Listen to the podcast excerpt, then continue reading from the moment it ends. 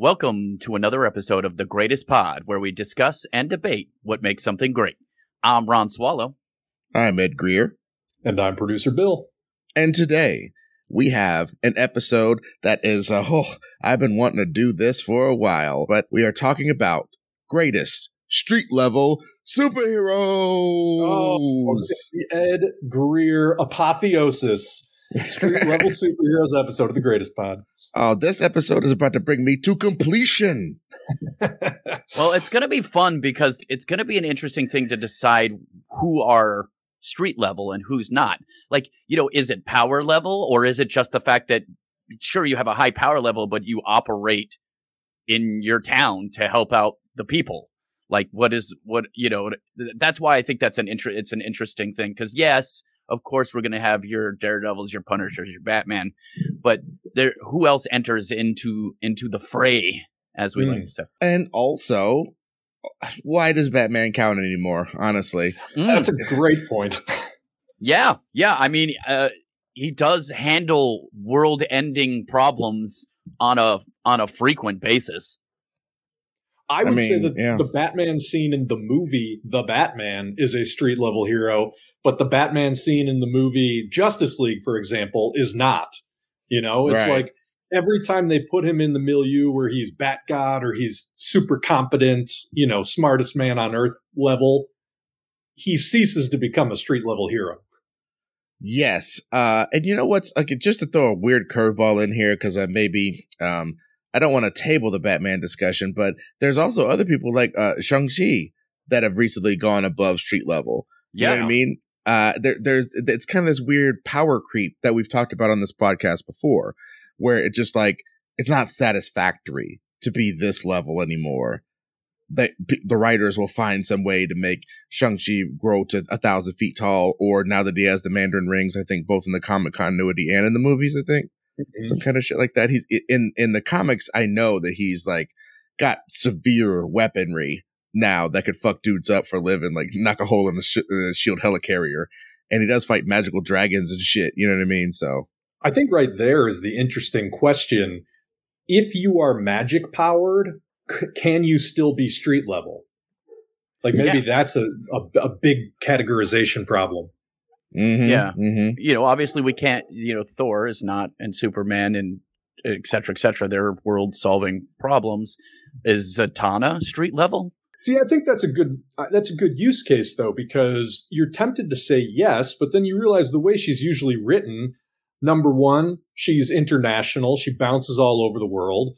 Number yeah. 2, in some way or another she's consorting with all of these extra dimensional entities. I think it's just really hard as a writer to play with magic, but still keep it to like, I'm slightly above a regular human and I'm patrolling like my neighborhood or my city because my purview, it would be untenable to extend my purview beyond that, you know, boundary.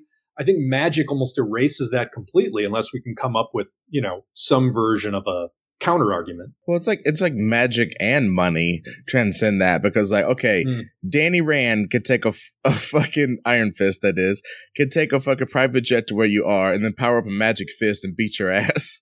Mm. You know what I mean? It's like uh, okay, well, what's street level about that? But I consider him. And I don't want to have the, the, the debate about why Iron Fist sucks. Kung Fu crackers are from the past. Yes. They still remain it's fine. Daredevil's the best of the Kung Fu crackers. We'll talk about him in our headliner segment. But I'm just saying, when I was a kid, when I back in my day, him and Luke Cage were superheroes and they were definitely street level. Oh, yeah. They were getting pocketbooks full of money to solve ghetto crimes. And then, and sometimes they would run into somebody way more powerful than them that had actual superpowers and they would have a nice tete a tete or whatever. But like they weren't they weren't changing more than a city. Um, they weren't saving the world unless you want to count the time that they fought the dudes from Kunlun who were trying to come here to take over the world or some shit like that, or when they went to Kunlun to participate in battle tournaments or something. But for the most part, they had a desk, they had a door, you could come in, talk to them.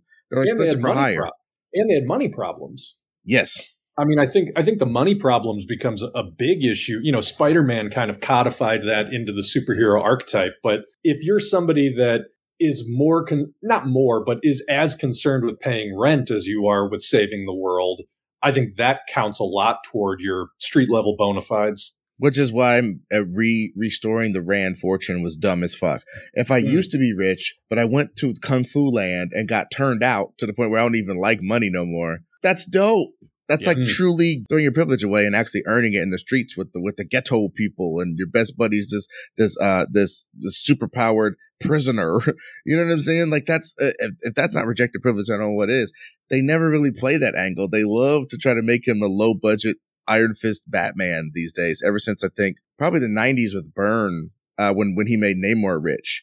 Mm. I think after that they have been like, well, every character that could be rich, let's just make them rich because Byrne made Namor go to the bottom of the ocean, pull up all the fucking all the treasures and the sunken. Uh, what I mean, probably sold sold the museum some slave bones too. I mean, you're you're down there digging up artifacts. Yeah. Why don't you fuck? You know what I'm saying? What the fuck you doing, Namor? And he just cashed it in and made himself a billionaire overnight, but just dragging sunken galleons out of the sea and cashing them in. The, what, what do you go to Pawn Stars? Anyway, it's, it's like it's like there is this predilection. I'm just saying to make comic book characters rich because for some reason I don't know. Why do you think that is? I'm going to ask you guys that question. Well, Why uh, is there this thing? I, I think it's a realistic look at what you might do if you had superpowers. Uh, the joke about I make about Superman, where I'm like, yeah, he wakes up every day and decides to be good. What would you do? And I'm like, I don't know about you, but I don't want a lot more shit. yeah. Yeah. And my whole point being like, I mean, I don't know if I would do that. I sure love to believe that I would be like the guy that helps the people and does the best he can for them. But also, I sure would love to not worry about rent. Mm-hmm. you know well, yeah, I mean? but the thing is, though, Namor actually made himself rich.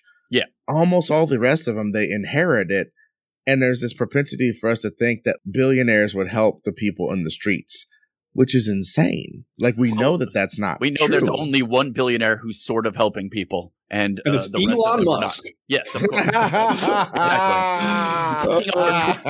Restoring free speech finally. Oh my Thank god. god. We have a savior. The likes of no. Anyway, I, I mean, uh, seriously, it's so great that people can say the N word on Twitter now. It's just wonderful. I'm, it's delicious. So good. Viva la différence. You know what's interesting about that observation, Ed, is I think the intention is very different than lionizing billionaires. I think it's a lot simpler from a writer's standpoint. It's literally just, I need a storytelling shortcut. Where mm-hmm. does he mm-hmm. get those wonderful toys? How can he get from A to B? How can he, you know, maintain his secrets if he needs medical attention and vehicles and all this stuff that you would normally rely on other people for? Well, yeah, he's rich. Don't worry. It's like a hand wave. Don't worry about it. Yeah. He's rich. Yeah. Yeah. It is, it is expedient. I'm just wondering how the trope lasted so long once we got to more complicated storytelling. You know well, Because I mean? also people love to pretend they're rich. Like you have a bunch of different people who read, who read different things for different reasons, right? You like, um, I remember there's a fantasy book guy that I used to love to read, but his main character is almost never in trouble. He's just so badass all of the time and you'd think that that would be annoying. Um, and it is now that I've learned that that's probably not good writing. But then also I enjoyed it because it was like there's a part of me that's like I'd love I want to have no problems and be a badass all the time. Mm-hmm. Uh, especially when I was younger. So I, I feel like that's a trope for those people who, uh, when they read comics, or they're not reading it for the stories per se, they're reading it for the the wish fulfillment. There's also an interesting historical element where wealth disparity has always been a big issue in the United States. But billionaires as like a class of people didn't exist until around the year 2000. And then we started seeing like this profligacy of billionaires, especially in the US, but all over the world. And as income inequality has grown over like the past 20 years, so has sort of the mainstream moral outrage about the existence of billionaires. And I just think that, like, while there's always been a class resentment in US history, it only went mainstream like within this generation. And mm. so if you're hmm. looking at comics as a whole, relative to their entire life cycle, like public animosity toward the ultra rich has never been as pronounced as it is like right now in this moment in time. Yeah. Uh, yeah, I, I would uh, I would totally respect that assessment. And I uh, also think that in this moment in time, they make Daredevil become the head of the hand, and it's just like, what the fuck? what No, the for sure. fuck? well, For like, sure. I mean, there's a lot of. Again, I think it's. I think it's just people as writers. I would like to think they're more concerned about just coming up with crazy scenarios and either giving them money is a nice shakeup to the status quo, or using money is a way to justify the shakeup to the status quo, and they're mm, not thinking about it deeper. But it would be great if they thought about it a little bit deeper. Well, I mean, the worst Spider-Man is rich Spider-Man. oh Sure. boy, Sure. It's it's the Oh. worst Spider-Man. That every run where he has a whole bunch of money, you're like, this is this is not fun. It's even Well, interesting how that wealth creep, though, infects uh, even non street level heroes. Because you Yeah. look at like the Fantastic Four, and the Fantastic Four have always been portrayed as like having means, right? How else was Reed Richards going to, you know, invent his portals into the negative zone? But again, like as time goes on, suddenly it becomes like, oh, Reed Richards is one of the richest men on the planet, and he has these foundations and companies all over the world, and he's essentially like A an ultra capitalist, right? Yeah. And it's like that Mhm. was never Reed Richards' bag. Like, when did that happen? He was obsessed you- with science. right. I do remember part of the uh, reading the back issues of the Byrne Run, and somebody there was this throwaway line in one of them where it was just like, "Yeah, I just patented all of my super dope shit that I," and I'm just like, "What? Uh, your time machine? Like, what? What the fuck did you patent that you can sell to consumers? Like, and then, then you think about like, well, how much of the new Velcro or whatever? Hey, the new Sop and Spill, it- it's a ShamWow made of unstable molecules, Right. and it soaks up all the shit. You know what I mean? Like, and that's where he got money." It's an interesting, uh, just anecdotal example of John Byrne being a richinizer, you know? to coin a phrase, Bill. To coin a phrase, I which love also kind of lines up with his politics. So I don't know if we want to dig it a little deeper into that. But, you know, well, I mean, and we talk about wealth creep. Let's talk about. Uh, okay, well, let's let's let's let's segment them up into rich guys. Then let's like bang out Hmm. the rich guys real quick. You know what's interesting? They fucked around and made our boy Moon Knight rich. And I mean, it was Yep. crazy. I mean, and, and he started out as rich, I should say, and then they kind of play with where his money goes, blah blah. But like, I don't even get how. I mean, and I I think it was kind of interesting, at least how maybe I'm kayfabing up in my own head, but it seems like he made some ill-gotten gains being a mercenary. Like, what what are you gonna do with a bunch of gold bars or whatever? You know what I mean? Like that you stole from some fucking African country Well, you I'll were tell you what you do. You put them into Bitcoin. we're not we're not talking about how he lost his fortune. I was gonna Oh, Moon Knight okay, is okay. not rich anymore. Then Oh, okay. this podcast is min- now minting Swallow coins. That's right, So, Swallow you know, coins. If you want to join, uh, if you want to get into the Swallow Coins, you just go to patreon.com slash the greatest pod. Join our Swallow Coin uh, cult. Uh-huh, uh-huh. So Moon Knight as a rich guy, I never really got him being a, like a weird psycho was interesting to me, and and him kind of laundering his mercenary money through the Steven Grant persona. I Mm. kind of put up with that, but I don't know, man. He, him being rich, even I, I don't want to get off subject, but Nightwing's rich again now. Nightwing's Oh, stupid rich now. That's I'm like, why? That's so like Nightwing works so much better when you just understand that if he really needs anything, he can Calls lean Batman. on Batman. Mhm. But otherwise, like he's more interested in being his own person. He doesn't care that much about money, you know, et cetera, et cetera. And it's an important plot point because he doesn't want to call Batman. there you go. He doesn't want to call Batman, so he's he's trying to figure out how to do all that shit himself. And it's like, okay, I got to get this gadget. It's the only thing. And then we get a Batman team up for for you know a couple of books, and everybody's happy for a second, and then Bru- uh, you know then Nightwing is like, "Hey, get the fuck out of Blüdhaven, you dick."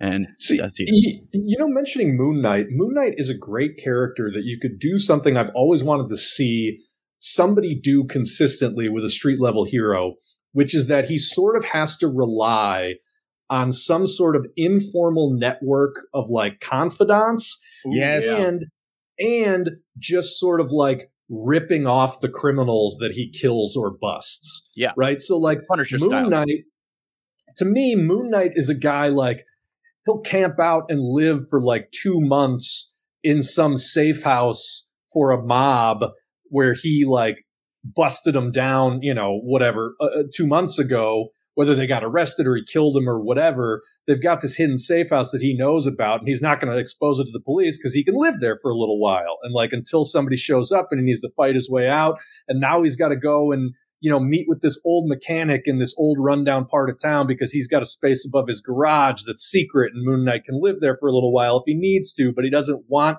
this guy to have to like support him. So he's not going to lean on him that heavy. Like just stuff like that where number one, it really cements you into the neighborhood as a character because mm-hmm. you got to know the back alleys. You got to know the people to talk to, the people that you can ask for favors.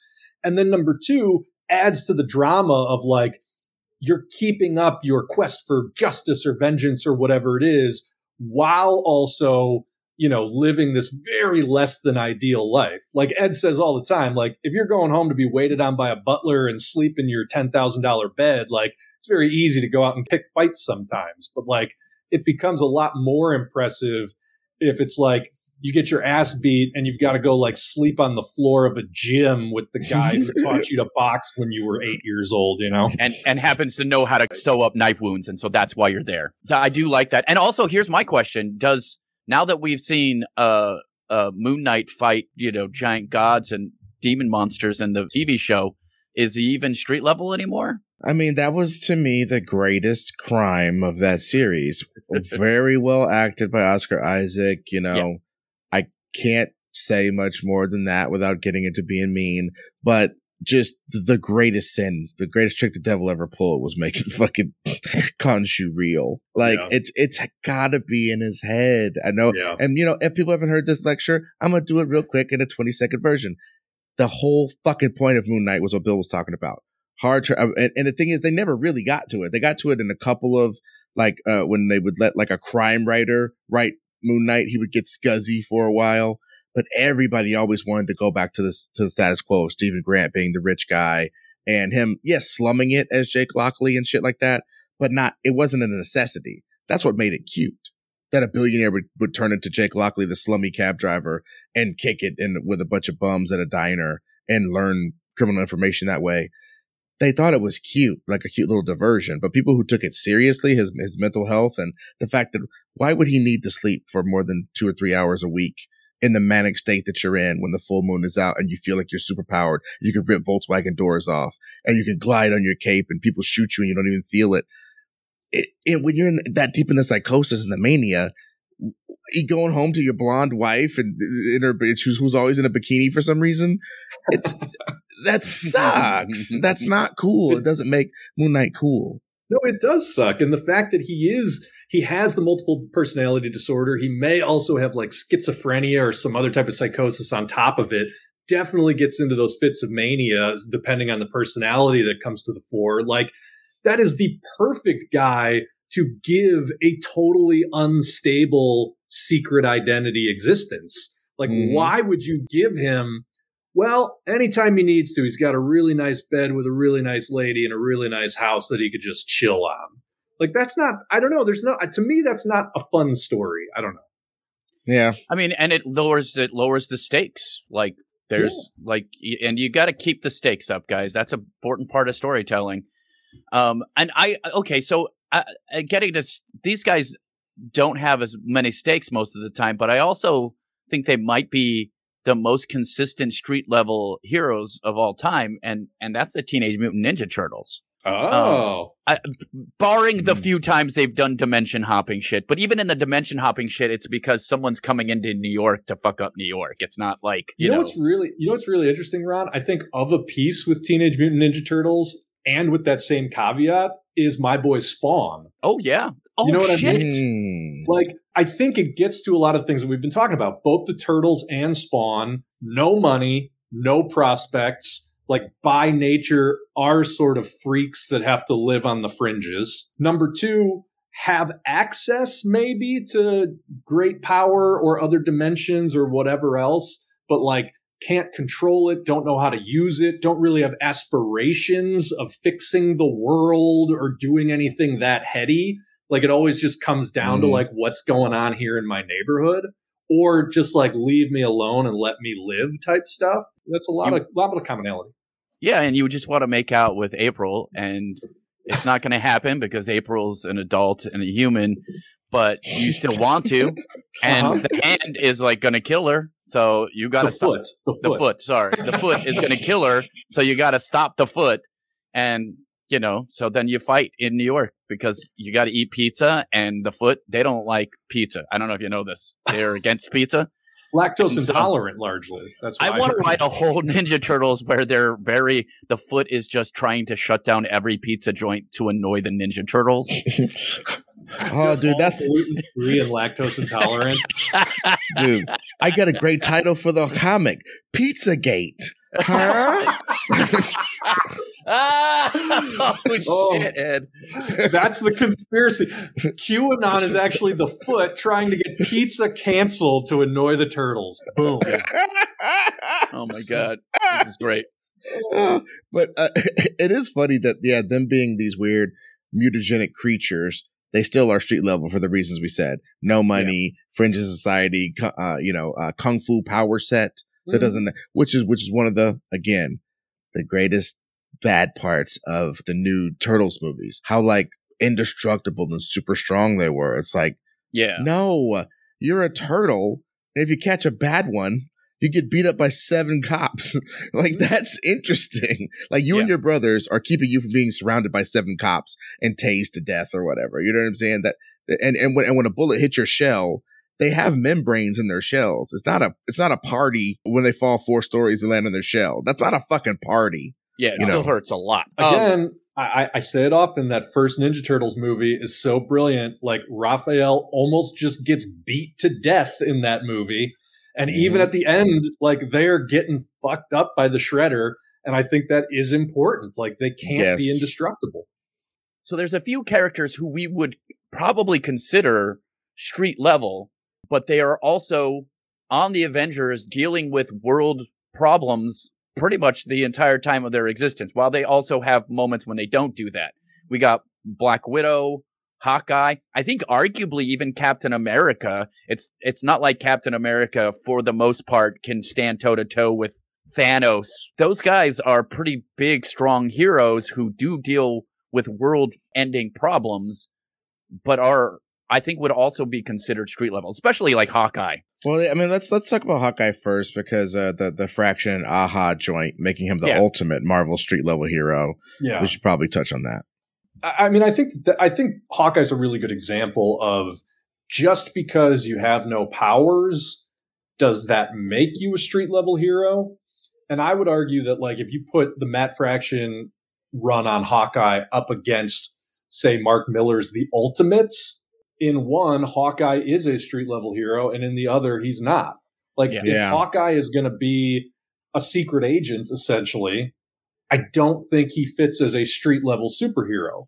But if Hawkeye is just a dude living in a rundown apartment who kicks it with the Avengers when they need his help, but is otherwise not partaking in like the privilege and lifestyle of being the world's greatest superhero, then yeah, he can be street level. And, and are, I guess there's a lot of heroes that do that. Like, okay, we the but the good Batman stories are when he's saving Gotham and mm. and and fighting for you know the people of Gotham against these psychos who are constantly making their city bad. But like, he is also great at dealing with Starro. Well, I mean, see, and that that therein lies the rub with the bat thing. I think we should probably get that get that resolved presently because he's like maybe the first hybrid hero that I've really seen that where it's just like he kind of the way that he's been written so consistently both ways from oh I checked under her fingernails. She scratched her assailant.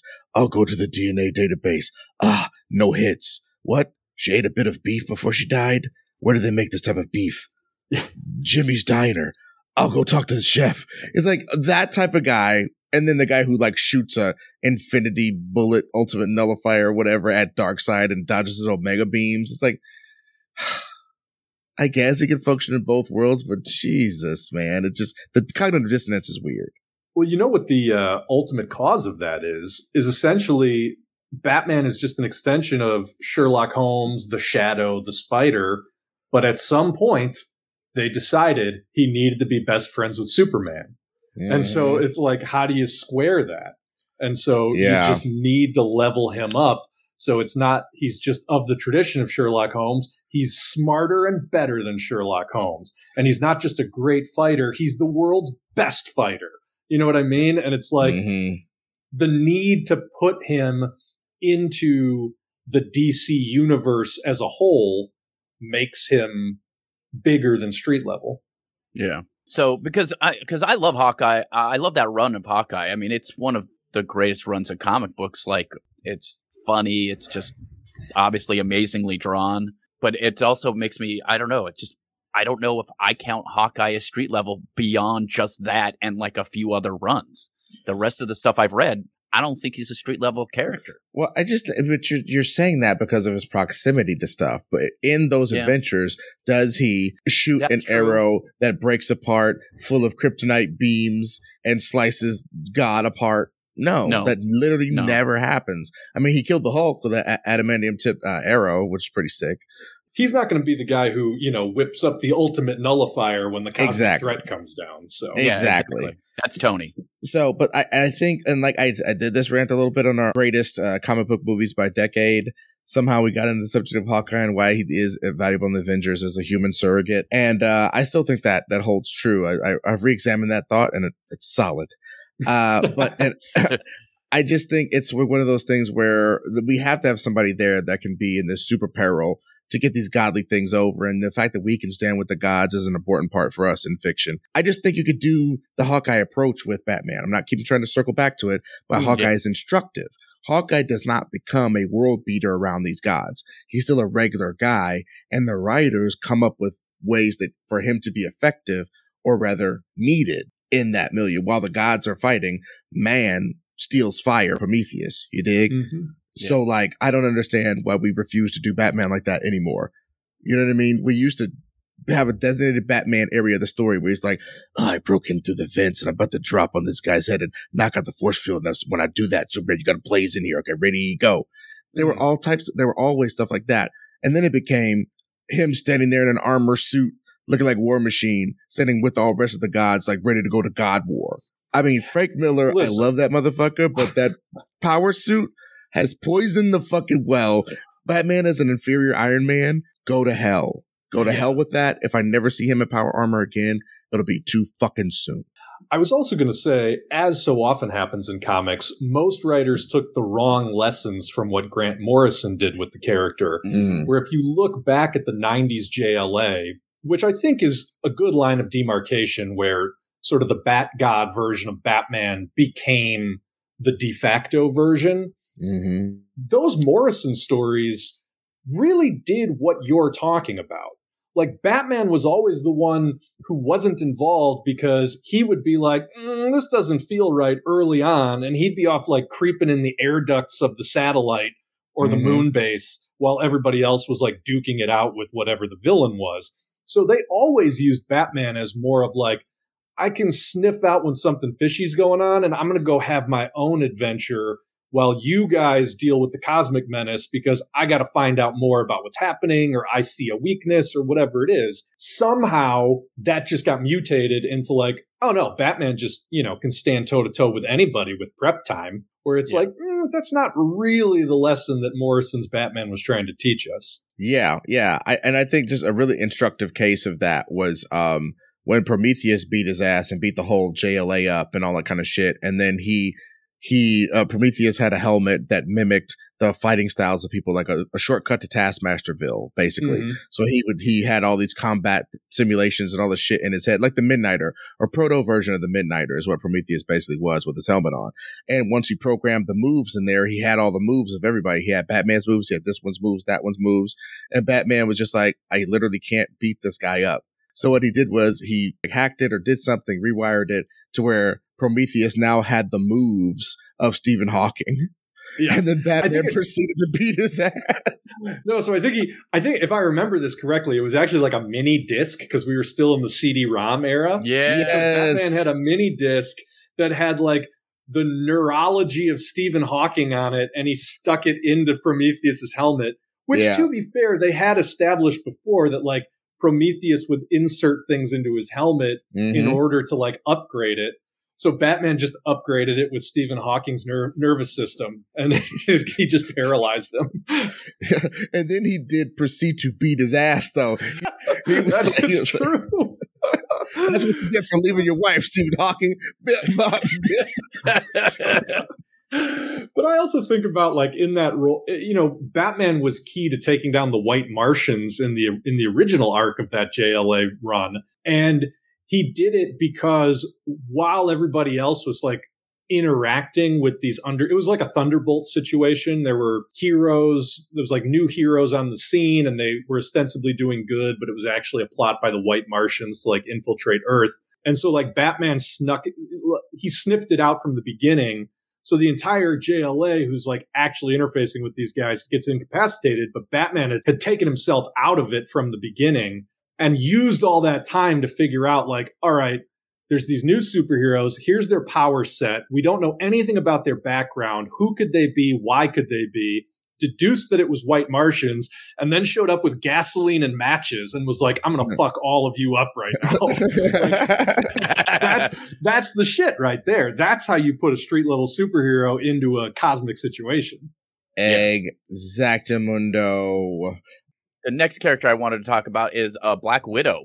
I think Black Widow actually is just street level. Like, yes, she's done some stuff with the Avengers, but she's never doing beyond taking on a couple of Thanos' kids in the movies. she's mostly a, just a cool ass spy. Well, I, th- I think her her power set and how she's used in the movies is very instructive from Grant Morrison's JLA run. Oddly yeah. enough, they put her where she's most needed. Like, oh, I'm I, I jump up on a Chitauri thing. I'm flying above the fray. Oh, wait a minute there's the doctor and there's the machine that does the thing. Let me hop down here and fuck this shit up. You know what I mean? Like she, she finds out where she needs to be and they minimize the, although it's still funny. It's like that. I don't know if you guys have seen the, the movie Harlem Nights very much, but, uh, there's a scene in it where a guy is lighting up this, this bunch of fuckers with a, with a, with a Tommy gun. He's like, and his fucking, uh, associate goes, pulls out a 22 and goes, and then he'll shoot, and his associate comes out. Would you stop shooting that little motherfucker? You know what I mean? Because it's just so stupid that he's like shooting his dumb 22. And that's a Homegirl with her two nines. Just, mm. ah, ah, ah, I got two Glocks against aliens that, that are beating up the Hulk low key. And, you know, it's just, it's preposterous and stupid. I love that they just minimize it. They always cut away from that. Like, we got to get away from that. That doesn't make any sense. you know what I mean? I I love that. I love how they minimize that. But yes, it, it, in Civil War, the opening of Civil War shows you what a street level person could do. She wrecked shop in there. Her and Captain America were ripping it in there, yeah. dude. Since you had mentioned him, let's maybe go to Captain America. Captain America, I think, is interesting because it's so dependent on the writing. Right. And it's not just like what what threat is he facing, but the more they lean into like we're going to explore Captain America as a symbol and as like this political figure that is demagogued by some, used as a tool. You know, he's the spirit of America. You know, as he goes, so goes the country. I feel like those runs are maybe not street level. Yeah. Um, but he can also be portrayed as like a mildly superpowered guy who like hangs out in New York and deals with sort of spy, more spy like threats. And that's very street level. So I don't know. He's pretty malleable that way. Yeah. I mean, I would certainly agree with that assessment. I, I don't, I don't know that holding how people see Captain America against him for street level makes much sense when you think about it. Like all Marvel from the entirety of my whole life was Captain America. Honestly, you catch that dude in a phone booth, you know, you might be able to fuck that dude up. You know, if you're Spider Man in a phone booth versus Captain America, uh, Captain America's coming out looking like ragu. Uh, uh, I man, Iron Fist in a phone booth probably fuck Captain America up if you punch with that shit. So it's like, but that doesn't matter because in the battle, you know he knows the best way to use your powers. That was like I think uh, I think we've said it uh, on an episode here before, but like in essence, Captain America has all the Avengers powers because he directs them, he yeah. he orchestrates them, so he is super powerful in that respect. That we kind of transfer their power onto him as though he's equal to them, when in reality, like guys in an elevator can almost beat him. Mm. You know what I mean? Like so so that's what's so great about him that he's standing with gods even though he's so beatable.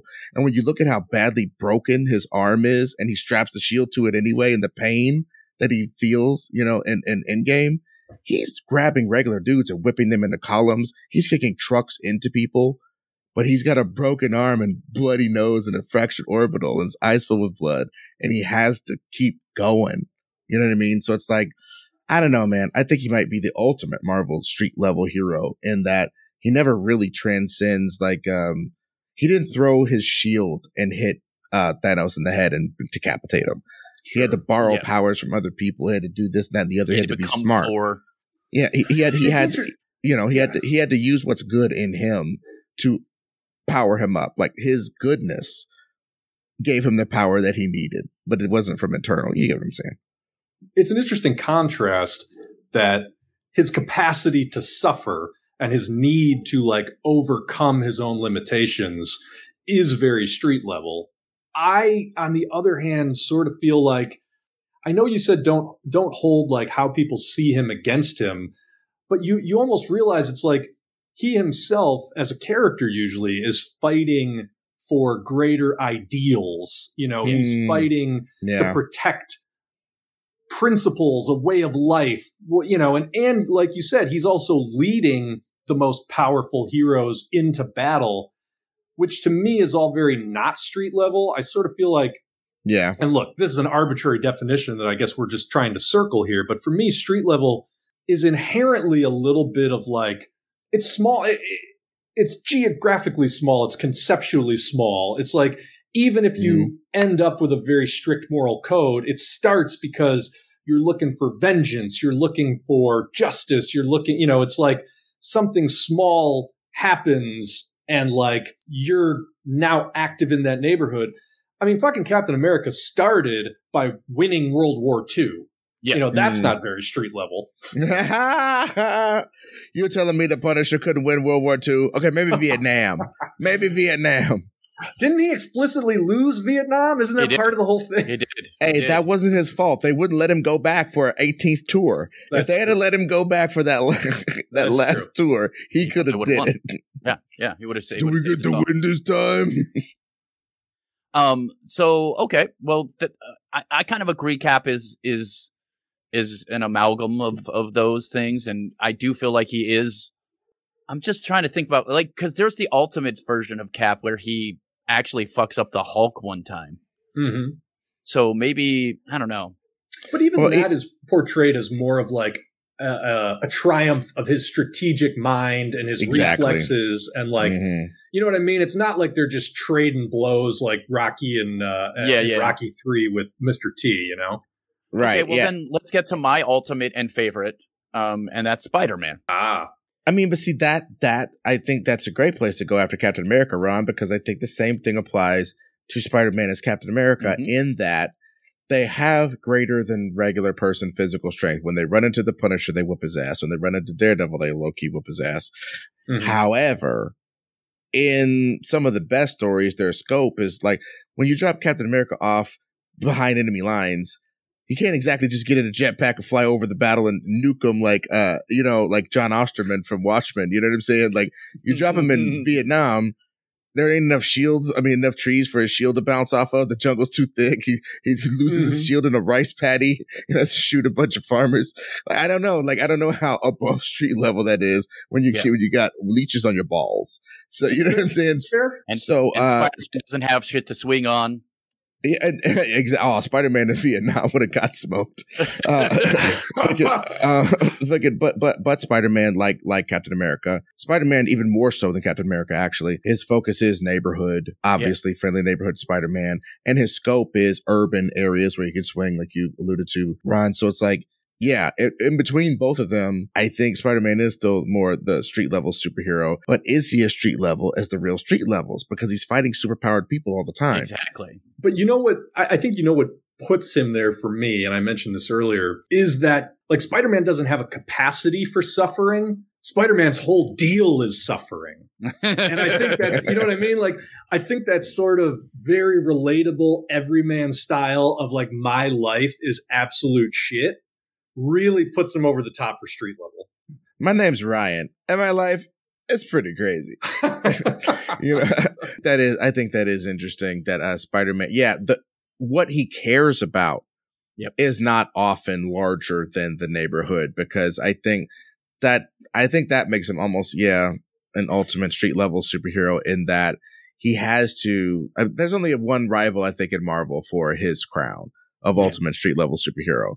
Um, because of the fact that he does care about his neighborhood, he, he makes personal. I love the fact that the movies emphasize the personal relationships he has in the neighborhood, even if they are just chance encounters like do a flip and he does a flip. like that guy will forever go, I told Spider Man to do a flip and he did the sickest flip I've ever seen in my life, bro. It was like 57 and it was just a regular flip, but in his mind, it's the greatest thing since sliced bread because he did it for him. He's my did you, guy. Did you see recently? Um, there's a, a, a YouTube essayist, right? One of these guys that makes long form videos named Patrick H. Willems, who mm-hmm. just put out a video about Sam Raimi's Spider Man movies and his whole central thesis about like what makes them the best Spider-Man movies is how many of the greatest moments in those movies involve just random characters that Spider-Man runs into while being Spider-Man and how like they really make this very subtle but very strong effort to make New York itself a character by having like the movies just stuffed to the gills with character actors and bit parts. Sam Raimi has a great handle on street level heroes. Obviously, he did the Spider Man trilogy. Sam Raimi also did Darkman, mm-hmm. who I think should rank as one of the great street level heroes. Sam Raimi also did um, in the in the 90s a perhaps little seen, but by me highly appreciated TV series called Mantis, which was yes, yes, which was about a paralyzed scientist who invents an exoskeleton to help him walk and realizes that it actually gives him super strength. And so yep. he, he fashions it into a costume and goes out to fight crime, but is, is very much burdened and hampered by the fact that like, if this exosuit gets damaged or if it runs out of power, he was literally paralyzed. So like, it was a great sort of source of dramatic tension. And I think again was just like a beautiful street level hero because it's a guy with severe disadvantages who's suffering a lot, who's going to pull himself up past that, not to become a rich guy, but just to like live life on his own terms. And then when he realizes he can do more, he sets about cleaning up the neighborhood from these criminals who I think, if I remember correctly, were the ones who like originally sabotaged him or maybe even like shot him in the back to steal his research. Mm-hmm. Um, but that was a Sam Raimi joint as well. He developed and produced that series. So I would say between Mantis, Darkman, and the Spider-Man movies, like Sam Raimi's doing street level almost better than anybody in movies. And even honestly, you could put like Xena up on the up on the board there as well as like a weird fantasy riff on a street level hero. Oh shit! I didn't even. First off, let me say I didn't know Sam Raimi did uh, Xena. Sam Raimi was a was a producer and developed the show. I loved that show, you guys. If you weren't aware, Oh, have we discovered a source of Sam Raimi content? Because I know you're not a fan of the Sam Raimi Spider-Man movies. I- I'm not a fan of the sort of I and, and I don't know how much of this was Sam Raimi's fault, to be honest. It was like producers saying, Oh, we don't like we don't want to make him a genius. Like, how's a 14 year old a genius? This doesn't make sense. You know what I mean? I feel like a lot of the stuff that they changed that kind of annoy me that I think are important to Spider Man's character were not changes that necessarily were Sam Raimi's. I wonder why he understands street level so well. Well, you know what he really focuses on, and I think this is a through line through all of his best work, including the Evil Dead movies, is like Sam Raimi loves to torture his heroes. Sam Raimi makes sure that his heroes have the worst fucking time, which translates yeah. into like the best time for the audience. But I think that that is such a huge part of being a street level superhero. Like that probably that might be the explanation. Um, in this last third of the podcast, I uh, would like to kind of address some of the people who are pushing the limits yes. of street level in DC. street level essentially just means part of the Bat family.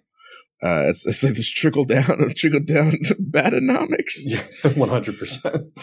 And to that end, though, some of the people that he ends up fighting are like super big, um, like super powered street level people, like Deathstroke. Whenever they want to put somebody in the Bat family over or Batman himself, they throw him up against Deathstroke. But is Deathstroke actually street level? Because if you dropped Deathstroke, definitely could have won Vietnam by himself. Whoa, yeah. That's also such a weird. I don't know. It's it's such a weird element of the modern era because I would say all the way through. I mean, even through the '90s in DC, like Deathstroke was seen to be like not street level in his ability as a villain, right? Like he was he was an enforcer for world level villains, like. Mm-hmm and I know that he has that long history with the Teen Titans, but even then, like he was a mastermind playing games that they couldn't even possibly understand, and like mm-hmm. nobody from that team was going to take him out. And now right. it's like he just seems to be a dude with a rivalry with Batman for some reason. It's very strange. And people have brought up the times that we've brought him up as a as a Batman villain. They've been like, dude, He's not a fucking Batman villain. Where did this come from? I get how oldsters and people who like read comic books and like take a break from them and then come back later and they're like, well, how, when the fuck did this happen? When the fuck did uh, the, the Elektra become Daredevil? You know, when the fuck did all these different things that are status quo now? When did those happen? And they've been, you, you blink your eyes and something's been stat quo for 10 years. Yeah. You know what I mean? So it's like, it is interesting. His, his, he's almost had a reverse power creep Deathstroke yeah. has he started out being able to beat up all the Teen Titans. Now he routinely gets housed by Robins and, and a Nightwing occasionally. yeah, it's like, wait, what the fuck? how, oh, how how the mighty have fallen. I mean, I think that that is the flip side of the coin of having to constantly one up your hero. Of you know, put make your heroes better. Um, you got to just keep making the villains weaker because how else are the heroes going to be better? You know? Yeah. Oh, uh, uh, yeah. Well, Nightwing you know, is, a, you know what is this a is, big proponent of that shit, man. You know what this is kind of turning into, which I think is interesting, um, is not just who the greatest street level superheroes are, but also is it better? It, are characters better when you tell a street level story? And the reason this thought occurred to me is because the X Men are definitely not street level heroes. I, their what world, but then the thing is, the best stories of the X Men are always street level. The best Wolverine story you've ever read is a story where he saves some dude in a in a jungle and they hang out and drink beers together for a little bit and they tell some stories or whatever. Like those the stories with with with Wolverine where he is like helping out a, a village or or something along those lines are the best Wolverine stories. Mm-hmm. And I'd argue that a lot of those stories, Nightcrawler stories are probably, those are some of his best stuff. I'm wondering if a lot of these characters that are written as world saving characters are better when they're written uh, individually or as a team and as a street level. Well, certain certainly Wolverine is. I mean, you hit upon something really great. I thought about Wolverine earlier and I kind of lost it. Thank you for bringing that back, Ron, because yeah, Wolverine. Honestly, I got knives in my hands. Uh, oh, again, come on. his whole his whole bag is how badly he suffers. He just has the healing factor so he can get over it. But like it's a yeah. huge part of his story. And the healing is just so he can suffer some more. Right. And and I, have said this, Fran, it's this is the shortest version ever here. Please make him very skilled. He doesn't just get shot willy nilly. It's stupid as fuck to have him rushing into bullets to get a, a tummy full of lead every time he fights anybody. That's insane. You gotta you gotta be tired of drawing that by now, guys. You got to be tired of writing that in the scripts where he's just getting laced up like a goddamn shoe with fucking M60 bullets and shit. He sneaks up and stabs you in your fucking aorta, you know, from the back. That's how you die with Wolverine most of the time in my world. Wolverine kills you before you knew he was even there. You wake up in hell fucking with Wolverine. You know what other trope he adheres to though? White boy kung fu. Oh my god, we had to yeah. do this. Yes, you're right about that. and and see, and that's the funny part is they're wasting a, a, real deal kung fu cracker by having him get fucked up all the time. He should be the he should be a a a, a wisp on the wind. He should be a fluttering what what oh I'm dead. You know what I mean? Like he's so skilled with that white boy kung fu and a, a samurai whatever. Trained by ninjas. Yeah. yeah. Uh, uh, but you know, I think they were trying to make him like a Ronin, though. I mean, because like his he like fought ninjas, so mm-hmm, they kind of they, right, try, right. they try to posit him as a samurai, which is interesting. How like Daredevil's a ninja, Wolverine's a samurai. I'm a fucking ballerina then. well, I'm a jujitsu master, so I just want to. Um, I, I I think that it'd be interesting to have one Wolverine run where he's with somebody else. He dodges a, a bullet the guy with him is like, Hey, why'd you dodge that? You like just heal up for him, everything, right? And he's like, Yeah, but it's not fun. Mm-hmm. Still hurts. Like, mm-hmm. well, to that end, they used to make Luke Cage complain about how bullets hurt all the time. He's just like, mm-hmm. man, bullets hurt and they fucking up my clothes. There's two things I can't abide. You can't fuck with my radio. You can't hurt my beautiful skin. I cocoa buttered it up today, and you're fucking up my clothes. You're fucking up my four hundred dollar shirt. I beat up Doctor Doom for two hundred dollars. You just mm. shot a hole in my three hundred dollar shirt. What do you think I'm going to do to you, buddy? Well, okay, so you brought him up, Luke Cage. The best stories he is street level, but this is my complicated history of Luke Cage in about 22 seconds. I always hated that his main power was super strength, but he was about a, a third as strong as Spider Man. I felt that in my black soul, that they're gonna make this motherfucker's main shit and vulnerability and strength. And he was a third as strong as Spider Man when he came out. He could lift three tons, count them, three tons.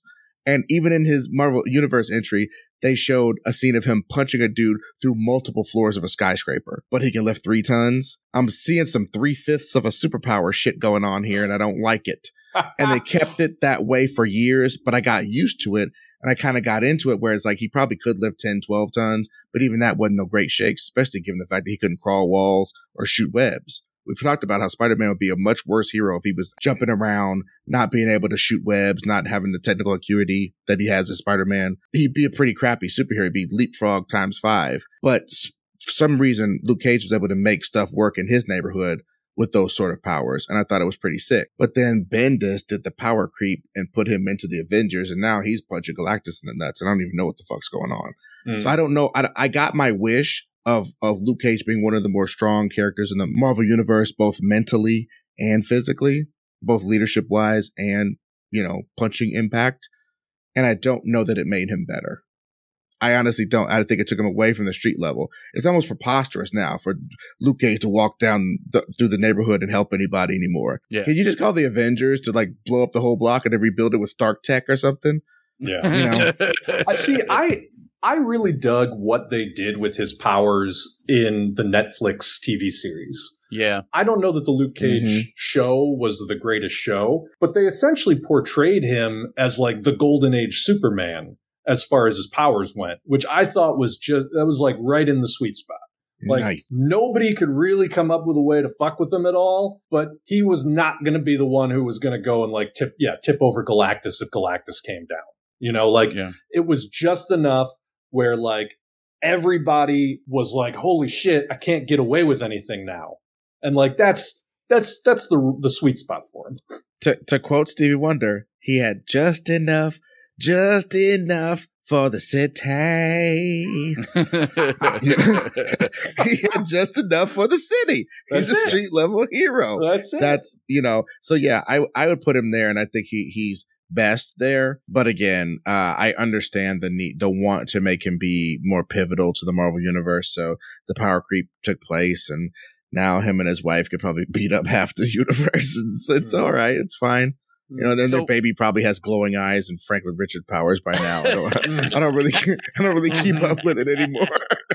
that's, so, I mean, that's a classic comic book thing too. Like we're gonna get two superpowered people together, yeah. and then their their baby is Jesus. Mm-hmm. Oh, and real, real quick, well, I want to do a section on um, street level villains because we got your boys Kingpin and Bane, who I would count as pretty good street level um, super villains. I mean, oh, yeah. street street level villains.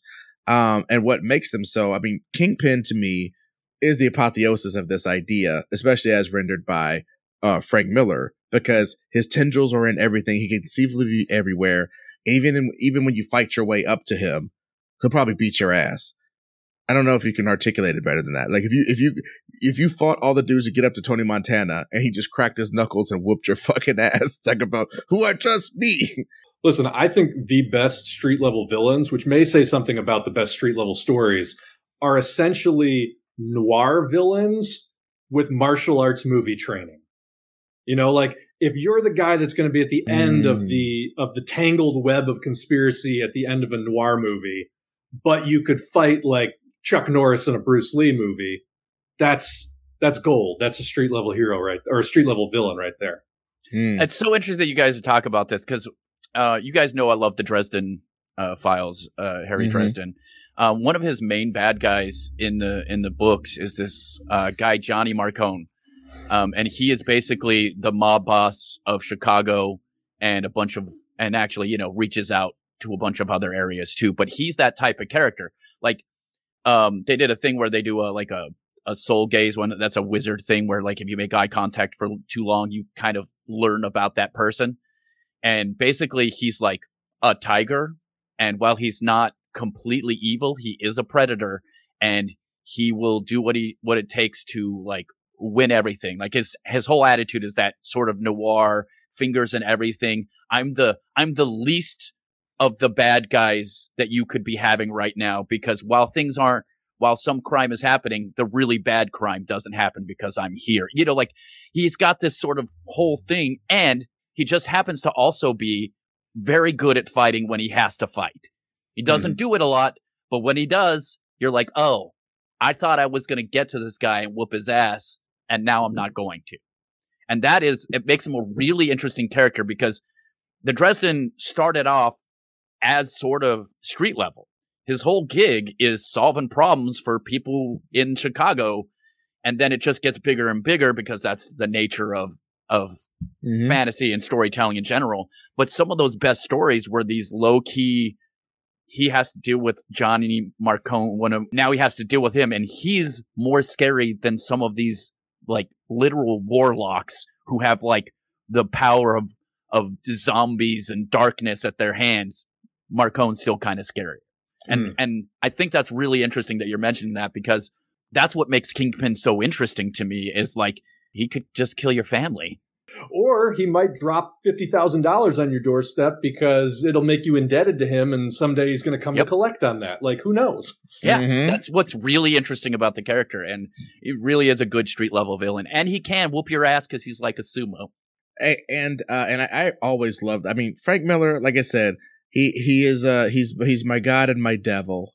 you know what I'm saying? Like i i think he's so fucking awesome. I also think some of the things he co- contributed are just some of the most deleterious things towards uh, our our our uh, conception of these concepts. You know, but I will say along those lines, fucking Bane, right? Bane is a weird uh thing for me because it's almost like falling in love with a with a, a shitty toy that was marketed to you heavy when you were five. Sure. Oh, wait a minute. We did. We've, we've talked about He Man before. Um, uh, you know, because he just, him and Doomsday honestly started out as utter garbage. I don't think Doomsday has ever transcended being utter garbage. no. Um, but Bane, for some reason, just keeps kicking around in the psyche of everybody because there is something dope about the anti Batman. They tried to sell Prometheus as the anti Batman. No, the anti Batman is Bane. The person born in a prison, the born, the person born to prison life, the person who, who built themselves out of that and built their minds while they were in prison. They didn't, they didn't go around the world learning stuff. They had to like kill a guy for a book and read it in one night and burn it for fire and then do it, do it again. You know what I mean? Yeah. Like there's all this shit to him and him designing the perfect plan to use the fact that Batman doesn't kill anybody. The reason I can run you ragged is you didn't kill any of these fucking villains. So now Tweedledee, Tweedledum, Jimmy Beelzebub, Johnny Zaz, and whoever the fuck, and the Joker and them are all running around willy nilly, and you can't do shit about it. And when you do do shit about it, you get the flu. And I'll come to your house while you have the flu and broken ribs and beat your ass in front of your old man. God damn, Bane is ill. Yeah. You know what? I, I, I know I've mentioned it before too, but like Young Justice, the cartoon series, did Hmm. this great matriculation of Bane where it's ostensibly set like after his ultimate showdown with Batman. And so it's like he's kind of over his obsession with destroying Batman. So what does he do? He goes back to the tiny island that the prison that he was raised in is situated on and he instigate he instigates a coup and overthrows the local government and then just installs himself as a warlord of this little island And that's just his status quo because he doesn't really want anything more. Like all he wants in life is to just show that he's better than everybody. Mm-hmm. So it's like once he can't really get over on Batman, he's going to go do the next best thing and show that that prison that was going to break him will break under his heel. And it's like, again, a great encapsulation of the mentality of a street level villain. You know, it's not about some greater good. It's not about ruling the world. It's not about accessing ultimate power. It's just like, I need to show you that you're nothing to me. It's just mm-hmm. pure spite, which mm-hmm. I think is, is great. Dude, and we're gonna get in mega trouble. Not to be jumping around too much, we're gonna get mega trouble if we don't talk about Green Arrow. I'll say Green Arrow. Okay. See, if you want to learn what I think about Green Arrow, he should be like Hawkeye. And the fact that he's not like Hawkeye in most of the stories, and he is a, just a boring billionaire, and then they gave him a kung fu cracker fucking makeover well after people knew that it was bad. Judd Winick, I'm looking at you, kid. Put him on a kung fu island and made him fight all these kung fu people and fight this master that had beat up Batman before and all this kind of shit. So it's like he goes on the island, a rich guy who's an asshole and has been fighting street level crime pretty well for 10, 15 years. And he comes out this bored again hard kung fu master version of stop it. Mm-hmm. Stop it. That sucks. Mm-hmm. It worked good in the series, though. I got to say, the series, yeah. that shit was ill. It, well, they, it really worked. I mean, they were essentially just doing a Batman series. Like that's all. that's all they were doing. Yeah, they just yeah, stole yeah. a couple of the good parts of Green Arrow and then made Batman. Right. You know, my favorite version of Green Arrow is the dilettante ultra liberal version where it's like, yes, he's a rich guy, but he inherited all that money and like he's almost he's almost just like a woke activist. Mm-hmm. Um, yeah. you know, and, and ideally, although I, I don't know if it was ever portrayed this way, except maybe in the Justice League Unlimited cartoon. Um, so he's this rich guy who just decides to get into like su- superhero activism with all of the sort of blind spots that would go with that, right? Like, I think that makes for an interesting contrast to sort of the dark, tortured Avengers. Um, and it would carve out a nice niche for him but yeah, nobody's really used him that way. Probably since the 70s with Denny O'Neil and Neal Adams pairing him up to teach Green Lantern a thing or two. Yeah, that was the best version. And a lot of people have called that like uh proto woke or whatever. It was like he was just being like landlords shouldn't fuck people over and yeah. you know, it was like really like when you look back on the stories it's just really basic so funny. just shows you how inherently capitalistic american culture is because he's like he's just like people should have a living wage. Dude he was this ultra socialist liberal superhero man. Like it was crazy like, oh yeah, uh, Green Lantern should care about racism on Earth. What? Oh, what a woke activist! Radical, this guy, radical, radical. nonsense. this guy's more radical than the Ninja Turtles. What the fuck?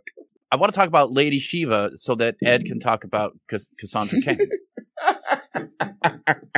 well, I mean, we did, we did we did kind of start the Bat family as the street level aspects of um of DC I'll just say for my part, Batman does present a real opportunity to present him with human foes that are worthy. And they all become this human foes and allies that are worthy to live in his world. And that presents us with a lot of storytelling opportunities. I'll, I'll tell you what, let's rank his apprentices as to who would actually get killed first. I'll go mm. first. Tim Drake would get smoked. I don't give a oh, fuck oh, yeah. what anybody says. He doesn't have the natural combat ability. Who gets shot in his head. Yeah, I, I, think maybe Jason Todd might get shot before that because he started Stephanie training Brown at like sixteen. number one. Oh, Stephanie Brown's probably number one. I'm the spoiler's daughter. I did two minutes of kung fu train. Oh my god. Yeah. Barbara Gordon would be up there too, though. I mean, how yeah. how, how much push-ups in the dark prepared your ass to be fucking with Batman? I mean, yeah some of these guys, I I don't know, man. I don't again, know if they should be fucking with Homeboy. That's why the best version of Barbara Gordon is the paralyzed version, where she did actually get like fucked up yeah. by doing it, and yeah. and within that became a totally different type of hero in her own right. And I feel like again, that's like pure street level stuff. I, I again, I don't understand how it's now the status quo that she's out like tweening it up in Gotham again, but Hey, Dude. that's comics, baby. I do understand people's rejection. Uh, even Alan Moore has rejected certain aspects of the Killing Joke, and Mhm. the fact that it is this kind of out of continuity story where Barbara gets shot, uh, Gordon probably gets sex probed at least a little bit while he's naked in that in that circus, Oh yeah. and then Batman kills the Joker in those last in that last sequence. He they're laughing, and while they're laughing, somebody stops laughing and Mhm. I don't know how to interpret that. I think in that alternate history, that was the thing that Batman made Batman go, look, I cannot abide this anymore. I will kill you. So the fact that that story, and the fact that people don't have enough media literacy to read it the way that I just read it, I didn't make that theory up. You can see it in the text, the way Mm, that yeah. Alan Moore writes and, and Brian Bolland draws. Anyway, the fact that we kept that aspect of her being paralyzed, I thought that would I don't know. I don't want to speak for disabled people, but if I was disabled, I would want to know that I don't need to get magically healed to be a hero and to help. And and her being a mastery of a domain that didn't need a physical body, and her being such a linchpin to everything they did and leading the team of Birds of Prey, and I just thought it was better, even if they did make her be able to walk by some miracle or have or have those um, arm crutches or something like that, where she's not a physical threat necessarily for kung fuing anymore, but she's she's up and about and she can do stuff. And she, the war on crime has weighed on her. I don't know what's bad about that. I don't know. You have Cassandra Cain right there, and I just think a lot of people need their dose of ginger goodness, Mm. and I just don't. I And you know what I mean? why Kate Kane rules. That's a fake red wig, dude. That's fake red hair. I do not care. No, Dude, Um, and Kate Kate's interesting because she's got actually- military, right. I was going to say she would be uh, one of the ones that lasted. But you know who I'm going to say is next to not last? Damian Wayne. Here's why. Here's why. Here's why. He's too cocky. What? That's not why. The why is because he's 10 and a 10 year old, no matter how trained they are, is not going to take down a mercenary. That's true. That's too. But he also is so cocky about that stuff. In oh, the, in come the on. comics. That's the best. That's the best part about that character. Come Oh, on. no, it's great. It's going to get him killed. That is See, the best part about him. It will get him killed. Here's my controversial take on the rankings. I think Catwoman needs to be closer to the top. Like, I don't know when Catwoman became Lady Shiva, but I want to say it was with Tom King's run because otherwise, like, I don't understand how suddenly, like, Catwoman is a more skilled fighter, gymnast, Batman than anybody else in the Bat family. Like, yeah, no. she was a prostitute. I mean, she, and, and that's another lasting Frank Millerism. I think no, I know. they they've really um I think they've retconned that somewhat, but the the the, the fact still remains having her box with fucking um um Ted Grant.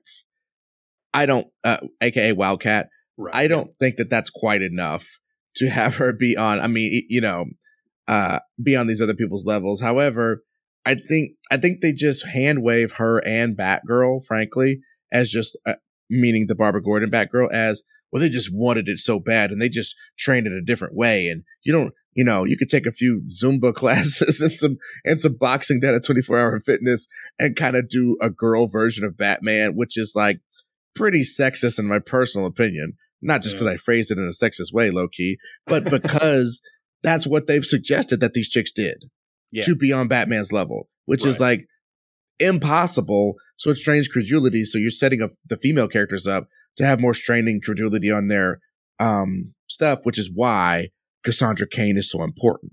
Yes. Cassandra Cain and Lady Shiva are the two people without superpowers that could literally defeat Batman eight times out of ten, nine times out of ten, prep time, schmep time. If we're fighting and you're not using bombs on me and shit, I will fuck you up, Batman. Yeah. Lady Shiva and Cassandra Cain could do that. Lady Shiva had a kung fu awakening in her brain. Like she's got like a larger section of her brain for fighting or something like that. Some weird shit. And Cassandra Cain was trained from when she was a little kid. There's exit wounds in her back from David Cain shooting her when she was five. So that she could deal with fighting after being shot when she was five. The exit wounds are huge on her back because when she was a little kid, they came out and they were big. He's been shooting her and punching her and fighting her incessantly since she was a baby. Yeah. That's why she's hard. And that's why she couldn't talk when she first came out because her only language was body language. That would be the only way you could be fucking with Batman or any of these people if you had that intense training. Yeah, and then obviously right below that is uh, Dick, um, Dick Grayson, obviously in Nightwing.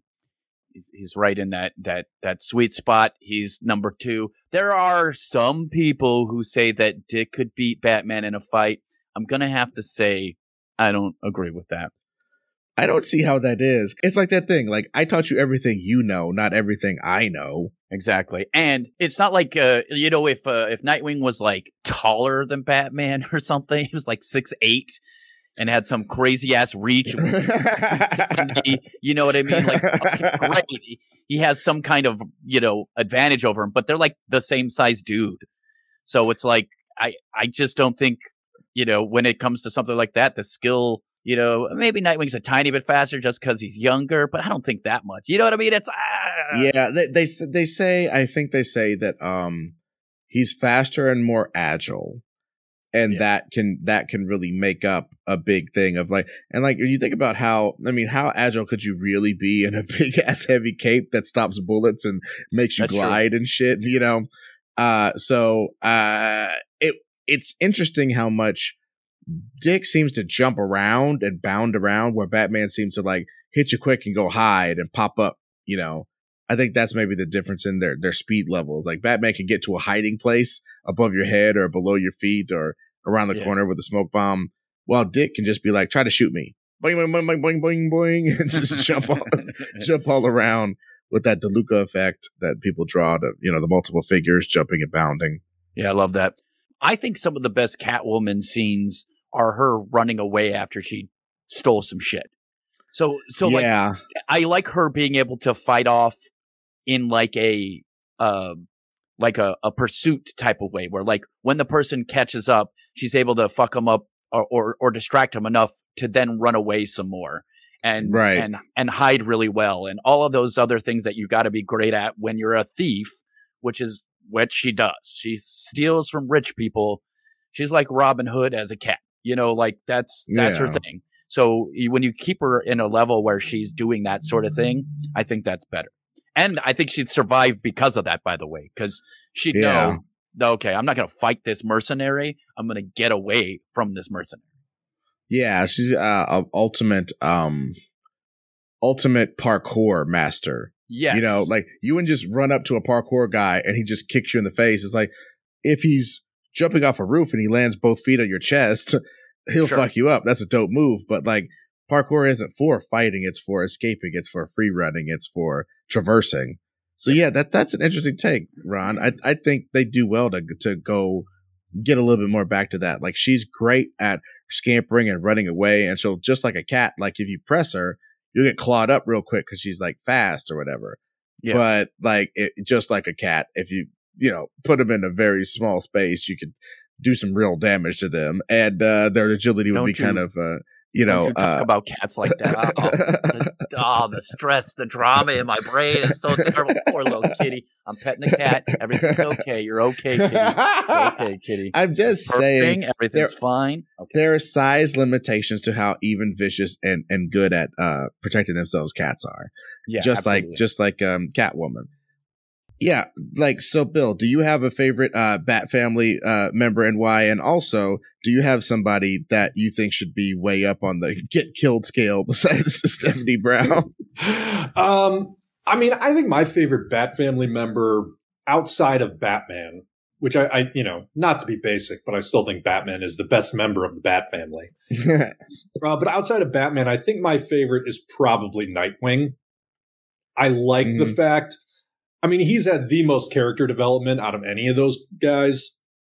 I actually love Damian Wayne as well. Um, the Grant Morrison Batman and Robin with Dick Grayson as Batman, Damian Wayne as Robin, I think is one of the greatest Batman and Robin, Robin dynamics I've ever read.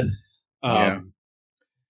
But yeah, I, I think Nightwing, just because he's a complex character, I think psychologically, the fact that he's been able to maintain – this hopeful and optimistic attitude, just almost in spite of being raised by Batman and being indoctrinated into Batman's world. I think it's really interesting. I love the fact that he is one of the original superheroes, even though you don't really think of him that way because he was just Batman's sidekick. But like, even in the real world, Nightwing's got this great pedigree of being like, mm-hmm. you know, he created an archetype. Um, and yeah, I mean, I just, I don't know. I like that character. I like kind of everything about that character. Well, and also the, th- the thing we, we touched on it earlier about his wealth or whatever. Uh, I just him being he is really ultimate street level in DC in that he really cares about Blüdhaven, and Blüdhaven isn't even as cool as Gotham. Like Batman caring about Gotham, it's like somebody caring about New York City. Sure. He's fucking Nightwing cares about Cleveland, Newark. Yeah, you know what I'm yeah. saying? Like, yeah, it, it, that's that's the interesting thing to me. He cares you know about Albuquerque. Oh, nobody no. cares about Albuquerque. Oh, screen Purdue. I mean, Watch your fucking mouth. oh, oh, my bad. I laughed so hard I oh. removed Bill from the stream. I, was like, I was like, wow, I really got booted for that comment. Albuquerque, you get the fuck out of here. Hey, don't, don't get your don't get your turquoise in a bunch, Ron. It's it's all good. Uh, green chili and turquoise, okay, and meth. Lots Boom. of meth. So much fucking meth. yeah, thank That's you, thank you, Breaking Bad. I do want to say that I love Nightwing uh, as well, but I mostly love Nightwing um, because of what we talked about earlier. That he uh, is sort of not he's not rich.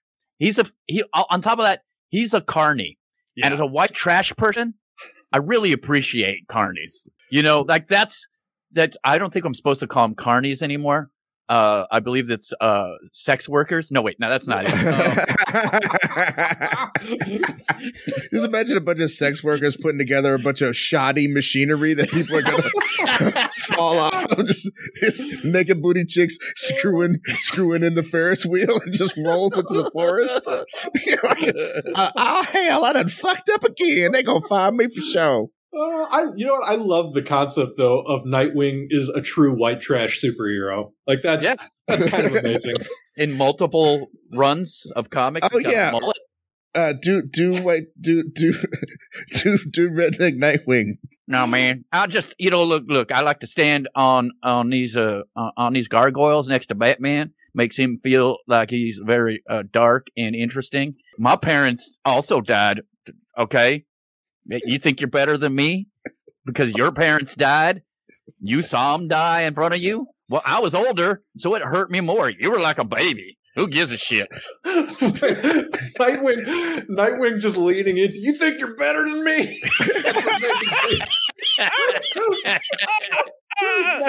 Nightwing's fighting Blockbuster. You ain't better than me. You ain't shit. like Nightwing's whole existence is the first like three minutes of the of the Michael Jackson Bad video. you ain't bad. You ain't nothing. I trade with Batman, you motherfucker. Dude, it'd be funny if he just brings it up every time he's beating the shit out of somebody in some alley. I trade with Batman, motherfucker. Who told you you can fuck with me, man? He's just so mad. Just has that chip on his shoulder. Look at here. Now, you ever fucked an alien? I don't think you have. And no, I did not get probed. hey, by, by the by, you got a pretty mouth. Um, he's talking to Batman and Batman. Uh, that's the first time Batman covers up his mouth. All right, I'm gonna do the whole mouth cover thing now. I can't can't have you saying shit like that to me when we're on patrol, Dick. He's now I'm just picturing him giving lip to Commissioner Gordon. You old piece of shit. you, you, think you're better than me because you make your own money? You don't live off your old man. Well, fuck you, man. It's kind of an amazing scene. Like the first time Commissioner Gordon meets Batman, and he's like, "Batman, this is just a child." It's like, "Hey, fuck you, man. I'm 13. You're a child." You're, I got pubes, motherfucker. you want to see my pubes? hey, how about I talk to your sweet little daughter there? We'll see who's only 13. it's pretty hot. I like redheads.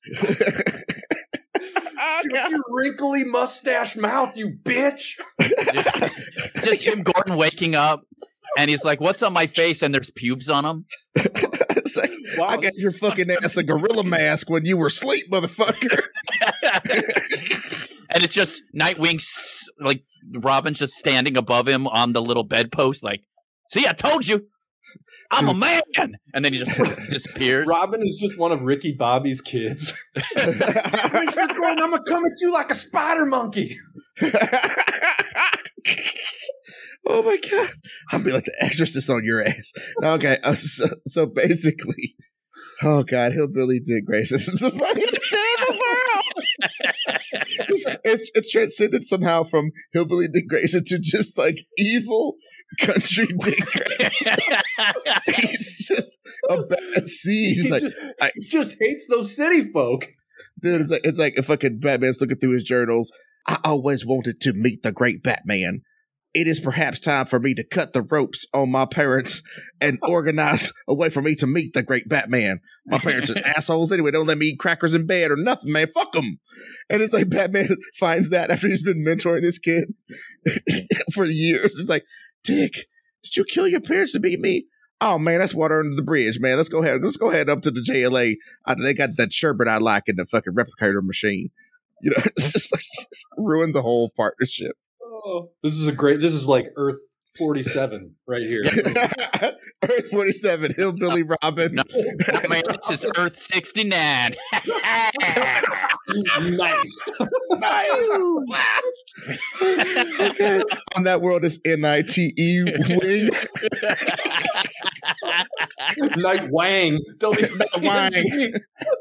I'm not Wang. What's I'm your name? Not Wang. You you're you're saying your name is Night Wang? No, I said Night Wang. oh my god! You know, like on a plane, it has a wang. you know what I mean? oh, oh god! Like the bat wang. You know, the bat wang. Dick, did, yeah. did Batman use the bat wang on you? no, man. what man? How can I explain it? Okay, when you go to Buffalo Wangs, what do you eat? wangs. you mean you go to big big wangs? Man, I'm about to beat your ass. you you one obtuse motherfucker, man. He sent me to private school. I know words like cat. like I mean, by the way, for our LA listeners, apropos of nothing, R.I.P. Big Wangs. That was a loss. Yeah. Yeah, that's uh, that is that is uh, that that was local, huh? Big Wangs never yeah. never oh, traversed sports bar ultra local. It was son of a bitch. Shit, I got real fucked up on edibles at Big Wangs one time, and it was a night. he started some shit with Night Wang, and he put you in your place, brother. I'll tell you what. Uh, um, anyway, go on. Go on. Okay. Okay. That's gonna go in the art. That's gonna go in the archives. Um, uh, as we round out here, I would like to do the headliners of the Marvel Universe to me. Hmm. And yes, we're going to talk about my boyfriends. We're going to do it. Yes. And we're going to talk about why they are street level, although I would say neither one of them are superheroes.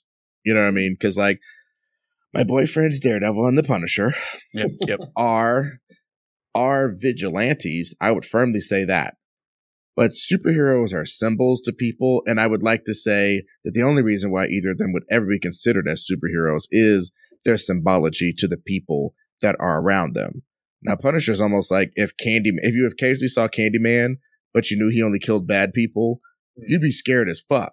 But you'd be like, hey, hey, hey, man, the motherfuckers over there, they, they be wilding, you know. I'm going to go to school so I can better myself. That's good.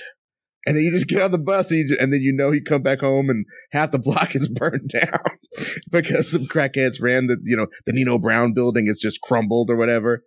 I don't know, a, man. You walk a block and a half to cross at a crosswalk just in case. Yeah, I don't want to get in a caught no crossfire, man.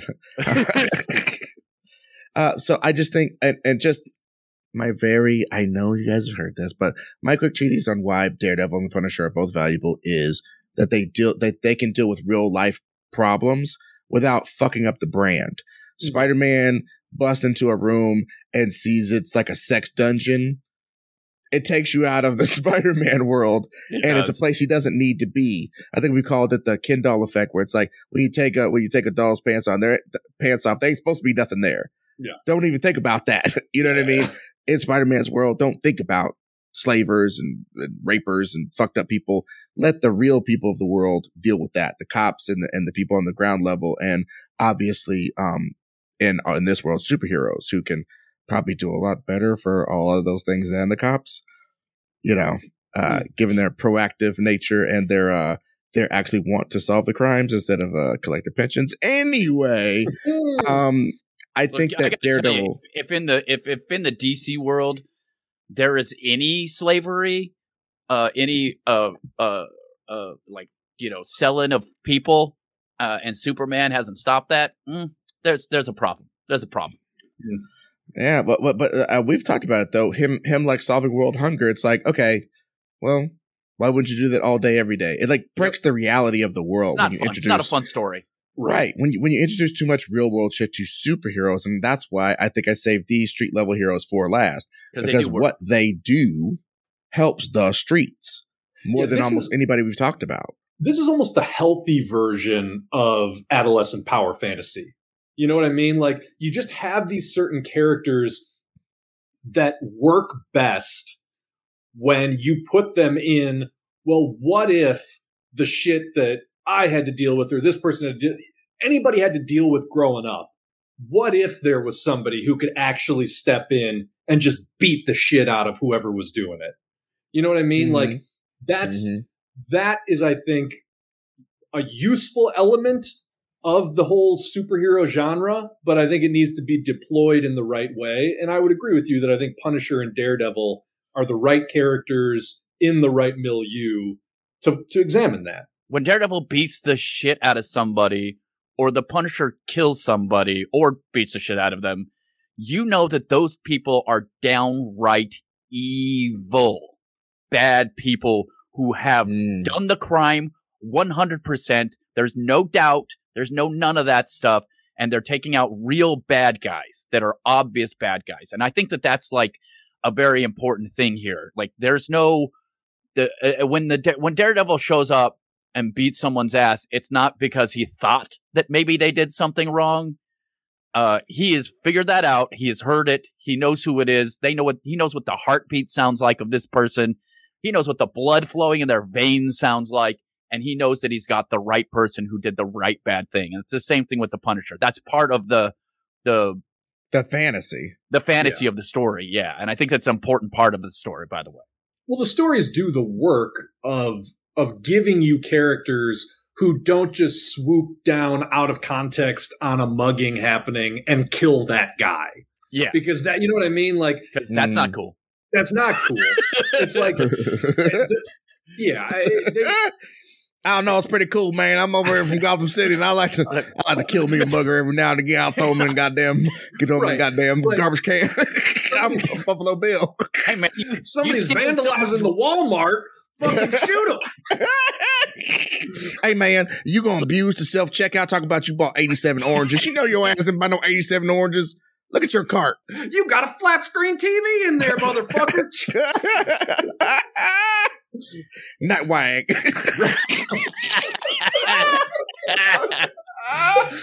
Dude, I'm oh. gonna make a costume for Nightwing. Oh. That is gonna be my new goal. Mm-hmm.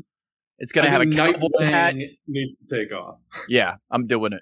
That said, I, the the broader point is essentially yes. Like, I don't think ever, even in shitty stories, I don't think Daredevil or the Punisher have ever been portrayed as indulging in the right wing sort of fascist fantasy where it's like, oh, these kids are spraying graffiti on the wall of my local grocery store. Let's put them in traction, those little bitches. You know what yeah. I mean? Like, it's not the story. well, I'm glad you said that because I think both Daredevil and Punisher, obviously Punisher more so, could be castigated by modern neoliberal minds as these right wing ideologues of physical force and the vigilantism that we're trying to get out of law enforcement being tacitly endorsed mm-hmm. by us, like the right wing Overton window creep. You know what I'm saying? Towards towards right wing ideals with each of these characters. And I think it's very I'm glad that you guys are keying in on the best Punisher stories don't do no type of shit like that. Punisher showing up as some madman in the 616. Punisher is a madman that should have been put down long ago in the Max universe, He's a necessary part of the ecosystem that mm. criminals need to fear because they don't fear the politicians they've bought, the cops they've bought, the you know the uh, they don't fear those people anymore. So somebody who cannot be bought, somebody who cannot be reasoned with, somebody who has no secret identity to mortgage against him, somebody who has no friends for you to threaten. This is necessary in that world. And that's why I'm so in love with that version of the Punisher. When I yeah. talk about my love of the Punisher, I'm not talking about a motherfucker with white gloves who gets his ass kicked in by Daredevil every fucking four pages. That is not who I am talking about. I'm talking about, you know, a dude who's like pushing fucking 60, taking out high value targets that could kill him, getting captured, getting beat to a pulp, and still pressing forward. He doesn't have ninja powers. He can't hear anybody's pulse race when they're about to throw a punch. He has to take the punch from somebody stronger and younger and probably a better fighter than him and keep going.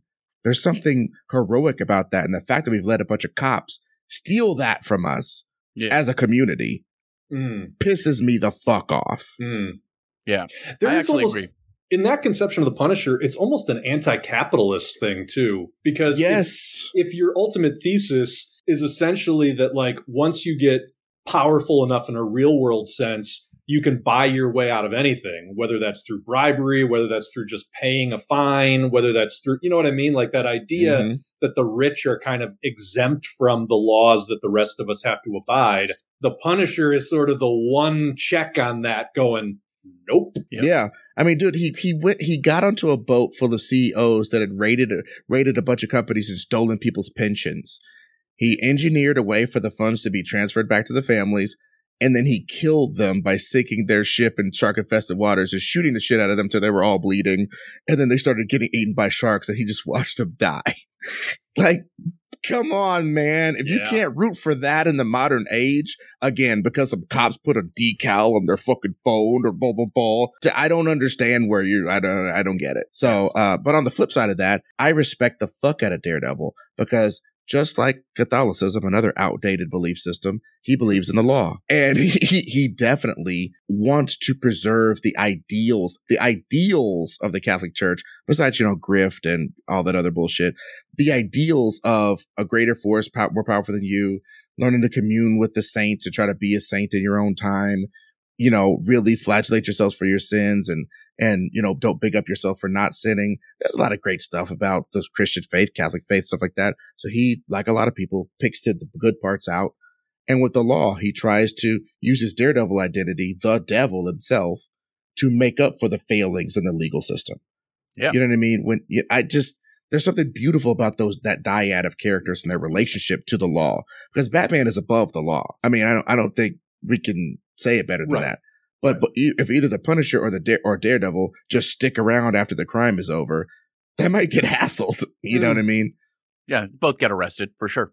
I also think it's a huge thing that Matt Murdock is a defense attorney and not a prosecutor. Because right. his whole thing is like, as a man, I'm going to help people within the bounds of the law.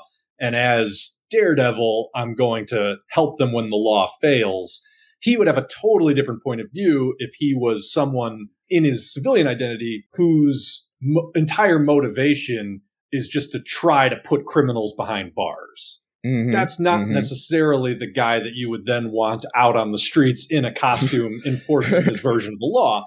But Daredevil is a defense attorney, so he ultimately believes in the presumption of innocence until proven guilty, in the, everybody's right to a fair trial, in checks and balances on the power of the state, on, you know, standing up for underdogs, for underrepresented people, all this stuff. And I think that that ultimately redeems what could be a fascist setup given other circumstances. So all the parts really work together well in the Daredevil character to build something you know, the forest is more beautiful than the trees in a way. Yeah, absolutely. Sure. Does he have a bat wang? I don't think he does.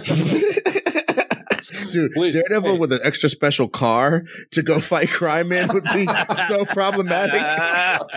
Listen, I was going to say Daredevil slings Wang better than any other superhero. Yes, he ah, does. Uh, yes, why he you bullshitting? Yeah, he do, man. yeah, I mean, nah. let's add that. Let's add. That he's got some street game on top of his being a street level. Oh man, I mean, dude, him and Nightwing.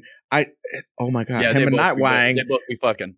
dude. Oh, that's so interesting that they're they're these coxmen and they run around hitting people with two sticks. Like Yeah. all the time, there's these there's these classic coxmen running around the the Marvel and DC universes respectively, and they fight people with dildos. It's a, That is I mean, pretty a- interesting. that is kind of amazing. I was going to say though, it's a little bit the Errol Flynn archetype, right? Like the Yeah. swashbuckler archetype. You got to be laying some pipe. Like that's just you got to. Yeah, you know these guys. You know these guys eat pussy too. Don't don't fuck around. Oh, oh yeah, no, all yeah. night long. No, I mean, dude, I think yeah, with Daredevil and Nightwing, I'm sorry if this is crass, but the lady comes a couple times before there probably is even penetration. You know Yeah. what I mean? Uh, uh, Yeah. they, they they they they get taken care of so that you know they could do their luxurious tantric ninja sex. Like Bruce Wayne taught me this. t- Bruce Wayne taught me the technique of blind running. I'm not, I, I, you know, I'm in my mil- memory palace reading a book while I'm just pounding some cooch for like an hour. come, I come back. by the way, I think it's canon also that Bruce Wayne is full tantra, never ejaculates. He- Oh, yeah, that no. is how under control he is. Batman is on some semen retention. Never ejaculate. His balls are so giant. They're just they haven't. He has night emissions. That's his actually biggest problem. That was that's the only reason why Damian was able to be conceived is that he was fucked up on drugs, so he lost it. He lost Yeah. the control. Oh yeah, yeah, he lost control. But okay, in closing, I think what one thing I, I we found out about the street level heroes is in order to be street level, your impact on the street needs to be more than your impact on the world. So even by, by that definition, I think even people like Batman skate, especially when you look at their own books and stuff. But it gets a little wonky around people like Captain America, who you hardly ever see him against the fucking Yancy Street gang or some shit like that. Yeah, right. You know what I mean? So uh, I think that that's an interesting part. Also, um, street level means street level means a certain amount of vulnerability that people like Definitely. Deathstroke have, that people like, frankly, Wolverine kind of don't have anymore and did when they first started. Wolverine was very much more of a street level hero when he first came out, when he could take a sword through the body and take six months to heal rather than regenerate from a drop of blood on the head of a pin Yeah. you know uh so there are people who have transcended street level or been pushed out of street level by a lot of stuff like i think May, moon they try to push moon knight out of street level in the show so that's Well, I- interesting power creep I think Moon Knight's a good example too of something we haven't touched on too much, but I think holds true. Street level also means your supporting cast are people who are on the same street.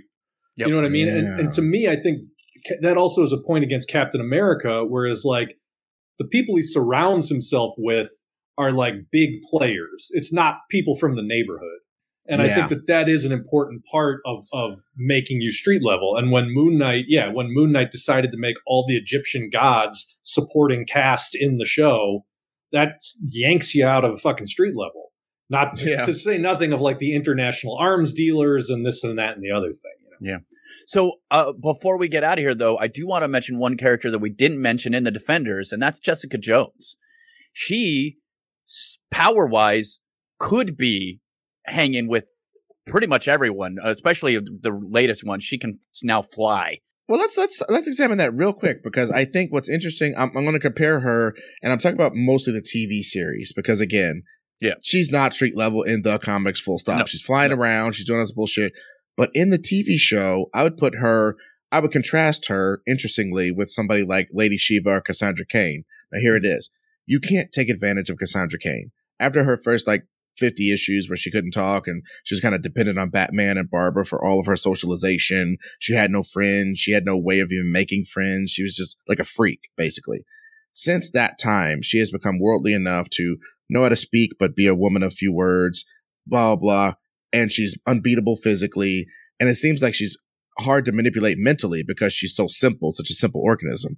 Lady Shiva has psychic defenses out the wazoo, not in a metaphysical sense, but just she's a single minded assassin character who would frankly be way better if she wasn't a villain because they never really explore how dope she could be because she's always getting beat up by Catwoman for no reason, or you know, or you know, getting us, you know, getting a tet, almost losing to people she would never lose to.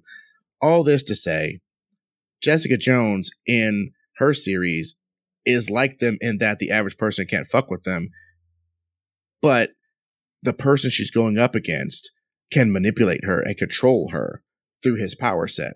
So she experiences, I don't want to say some of the dangers of being a woman, even though she's a superhero, but that's what I'm going to say. You know, yeah. she, she, her womanhood is not, uh, Lady Shiva, nobody's going to tell Lady Shiva to, to put her hand in a blender and she's going to do it. Lady, right.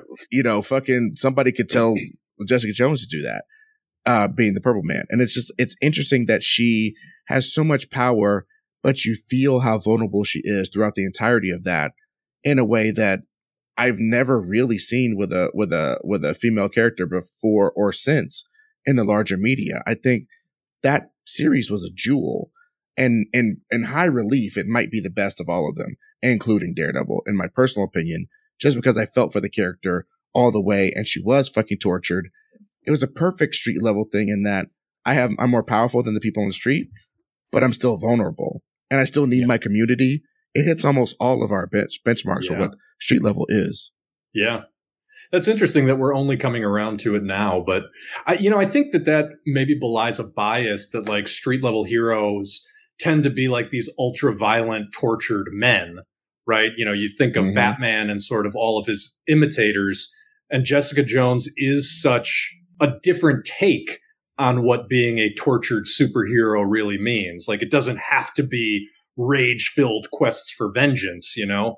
Um, that it's easy to overlook, but I think you're right, Ed. Like, it is a, it is such an imperfect encapsulation of everything we've been talking about. Uh, I'm glad we didn't overlook it. Yeah, yeah. well, hey, does thank Ron because we were straight about to. I'm just like, yeah, Daredevil, the Punisher, my soliloquies, my precious guys, my precious, my precious angsty cock cock laying guys. well, I'm just Listen, then, our, our, bias is on display in that conversation.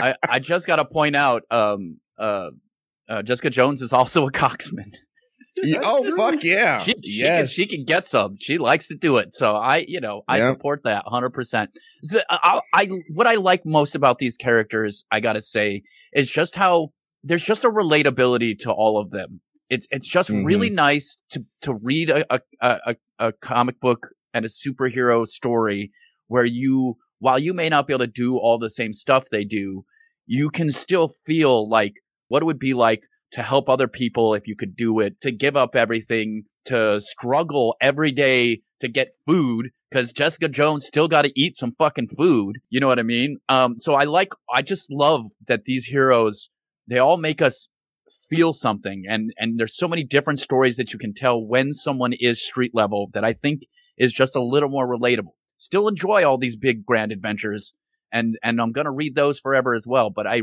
really, really dig a good just this. We're we're helping out a group of people story. Well said. At, it's heroism writ large, or in this case, writ small. Thank you guys for joining our Patreon, patreon.com forward slash the greatest pod. Uh, we do have a voices one where you will get to hear more of that Nightwing that I did. So, oh yeah, that was the that was the birth. That yeah, was the absolutely. birth of uh of Nightwing.